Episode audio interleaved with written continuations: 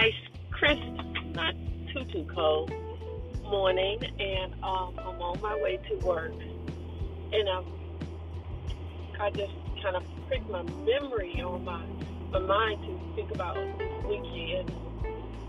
It was so wonderful to have the grandkids here. Um, always rewarding. Just when you're not used to having kids in your house, that um, certain things you got to get used to their energy, their uh, rivalry, their um, just their personality.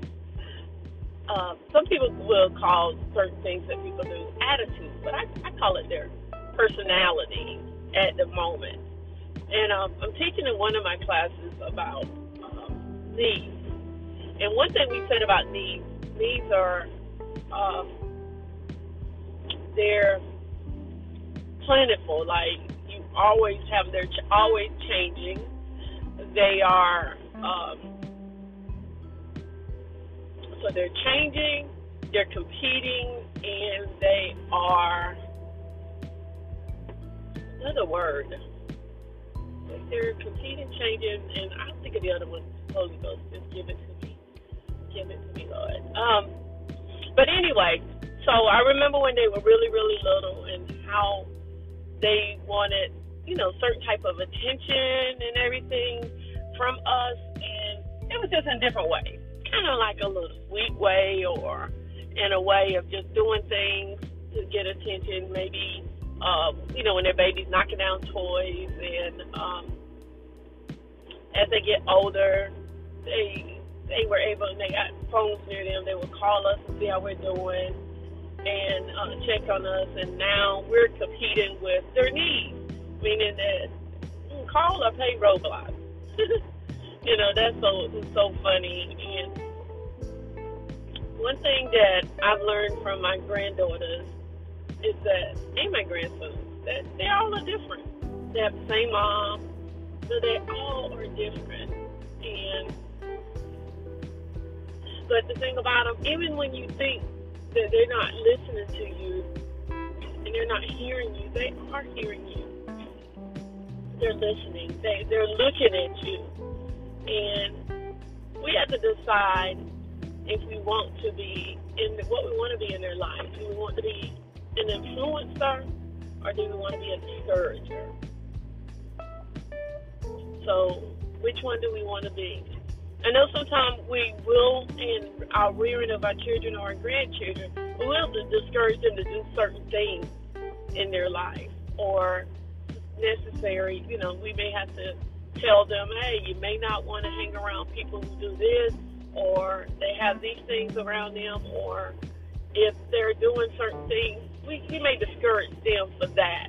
But we don't want to discourage them from their gifts. We want to encourage them. We want to be an influencer um, I realized that Randy and I and my grandmother, my grandmother, excuse me, my mom, their grandmother, their great grandma, is influencing them in so many different ways. Um, we were talking when uh, helping them set up their own podcast, and I said, "Well, where did you?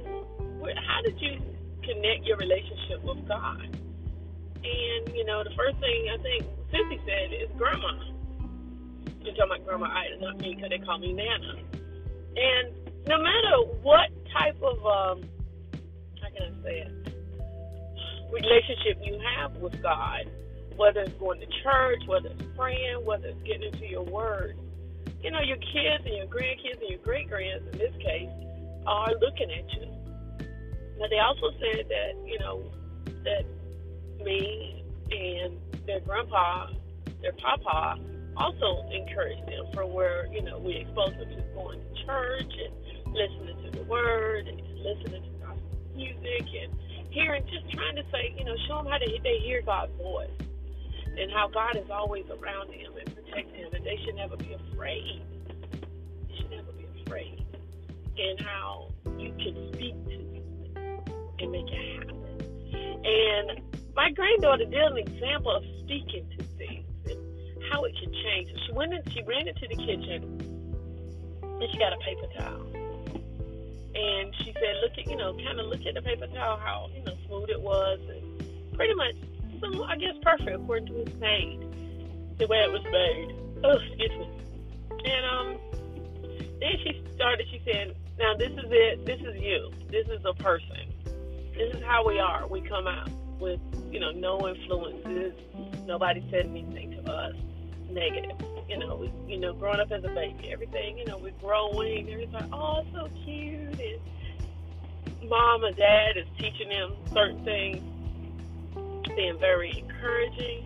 But then it grows up and goes into the world, and then people around them start speaking into their life negative. Started crumpling up the paper and saying things to it. You're never going to make it. Started folding it or crumpling it up. You're nothing. Started crumbling up, folding it up. Um, you're dumb. Started crumbling up. You're stupid. Started crumbling up. You're gonna go to jail. You're gonna, you know, you you need medicine. Started crumbling it up. And she just sat there. I mean, she was very serious about it. I don't know if her mom taught her this or what. She was very serious about it. And to the point where it got into a ball. And it was just all like, you know how we get when when somebody's trying to hit us or do something, we we put our hands in front of our face and we crunch down and you know we're scared and that's the way that paper looked. It looked scared. It looked damaged. It looked upset. And she showed it like that. She just said that's what it is when people are saying negative things to you. That is what's happening. You are just reducing yourself to less. You're just scrunching down and, and just being not as perfect as you were. Not that we were perfect, but not like you were designed. Let's say that. And then, as she was sitting there, and then she started straightening out the paper. She said, "But, but she didn't necessarily say this, but I could see her saying it. But this is when, so after you crumple up, but then people started speaking into your life. You are amazing. You can do anything. God loves you. You are the head and not the tail. You are above and not beneath. You are the first and not the last. You're going to be amazing in your life. You're going to influence people because of the way God has spoken to your life. You're going to be leader because God has purposed you in that way. And she just kept just spreading it out and, you know, trying to make it like it was.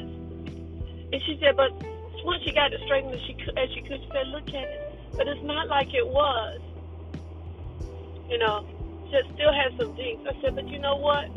It doesn't have to be like it was because it was never perfect. Because nothing that God has made on well, what He did make on this earth, He said it was good. He didn't say it was perfect. He said it was good.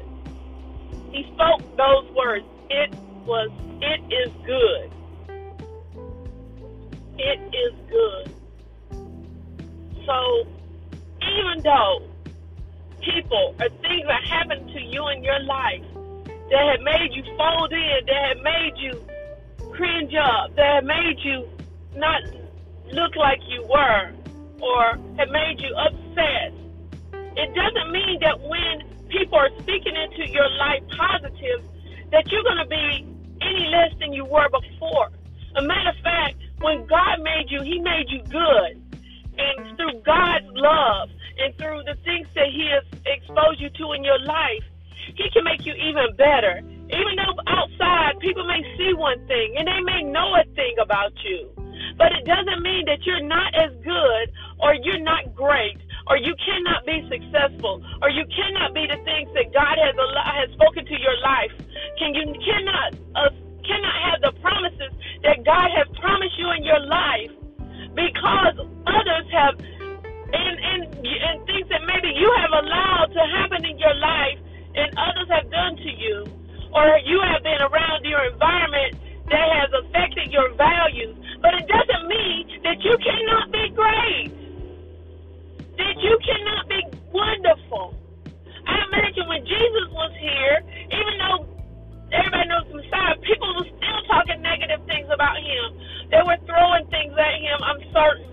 were running and wanting to kill him. But it didn't keep him from his greatness that God has poured in him. It did not keep him from the great greatness that he was designed to be. It did not keep him from um, performing or satisfying the prophecy that was spoke before him. So, guys, so women, so men, so children of God, so people, remember if God designed you and you were good, and man tried to destroy you and to make you seem bad, man does not have power over God. God has power over man.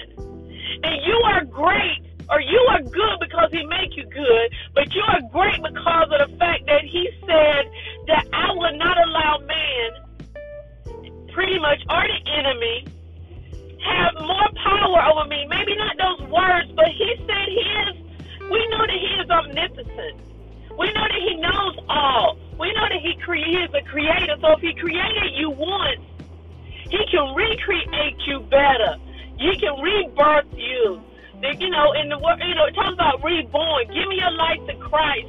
You're a new creature. He can redo you we will not allow, or he will not allow, what man tries to do to you, or what you have done to you, or where you have been around, or you, when you may have not known better, and places you have been around, to dictate the in, your life, what your life is going to be. Do not do that. Grab onto him. Have a relationship with him. Don't have a religion with him. Don't start a religion with him. Religion already started. It's already there. It's been there forever. Start a relationship with him. Hold his hand. Trust him. He'll say it's okay, baby, to cry. It's all right. Cry because your cry, your tears are not because of your failure. Your tears are because of your faith. You didn't give up like the man with leprosy. He knew he didn't supposed to be out there in public. He knew he didn't supposed to be near the Messiah. But he said, I want it that bad. That's my it. I'm going to be here because I know he's a healer. I know if if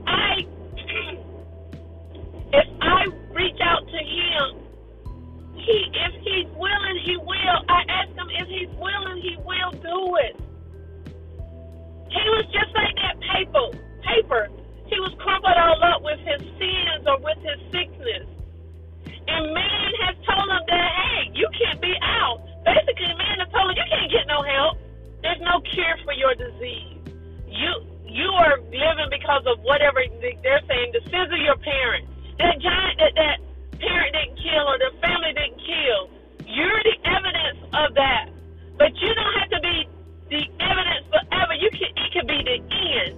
No more leprosy, no more sins, no more fornication, no more premarital sex, no more babies out of wedlock. You can say all that, but even if those things happen, God still loves you. But you could be the one to say no. And how do you change? You hang, you change with His help. Saying, God, I'm not strong enough to resist this sin. God, please help me. I'm not strong enough to stop smoking weed. God, please help help me. I'm not I'm not strong enough to keep my mouth shut. God, please help me. God, help me to be more like you, God. Help me to listen and to hear what you have to say to me. Help me. I am not a failure. You know, I am the head, not the tail. I am above and not beneath.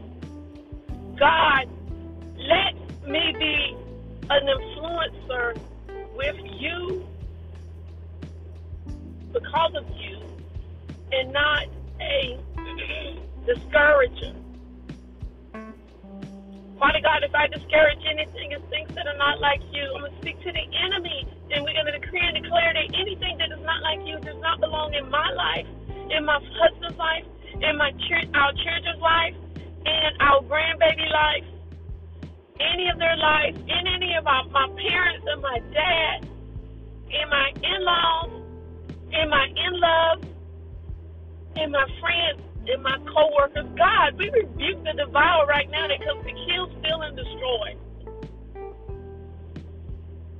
You are nothing but amazing. You're not even short of amazing. You're more than amazing.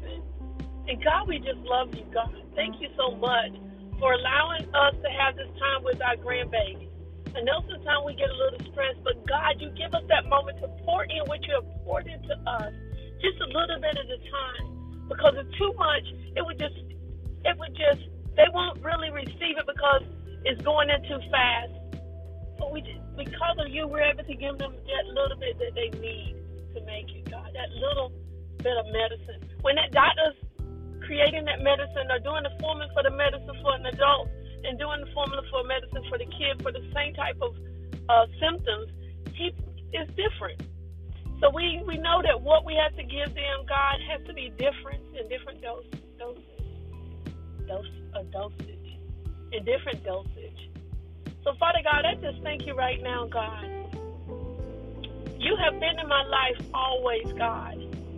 I have not always heard you the way I hear you now, God. I have not always received you the way I receive you now, God. I have not always been as passionate for you as I am now. So I know that you are my source. You are what you are the, you are how my needs are provided. The word says, "Never shall the righteous be forsaken, or his seed begging bread." I don't beg because of you, God. I don't want because of you. The Lord is my light and my salvation. Whom shall I fear? I don't fear because of you. I. I love because of you, because you are love. And I thank you. I thank you for helping me to be the best that I can be daily, God. God, I repent of my sins, God. Anything that I've done that was not like you, God, that you would not uh, approve, God. I ask you to forgive me of my sins, God, and forgive those who have sinned against me as well as I do that, Father God. Father God, create in me a new heart and a fresh spirit each day, God. Father God, line up the things each day in my classroom, God, so that people will, or the students will, I will see a change. They will see a change. I will see a change as they see a change. I will do things better as they as they see me do things better, they will do things better, God. Father God, I thank you for covering me as I travel, God. I pray that you cover my husband and all of my family and friends and co-workers, God, as they travel from the from their homes their jobs. Father God, if their jobs are at their home, I pray also that you cover them as well there. I thank you for your peace, God, that passes all understanding. God. Father God, these, these weights of this world are too heavy for me to carry, carry God. Father, I cast them. I thank you for your love. I thank you for your peace. I thank you for all that you are, God. You're so worthy to be praised. In Jesus' name. Thank you.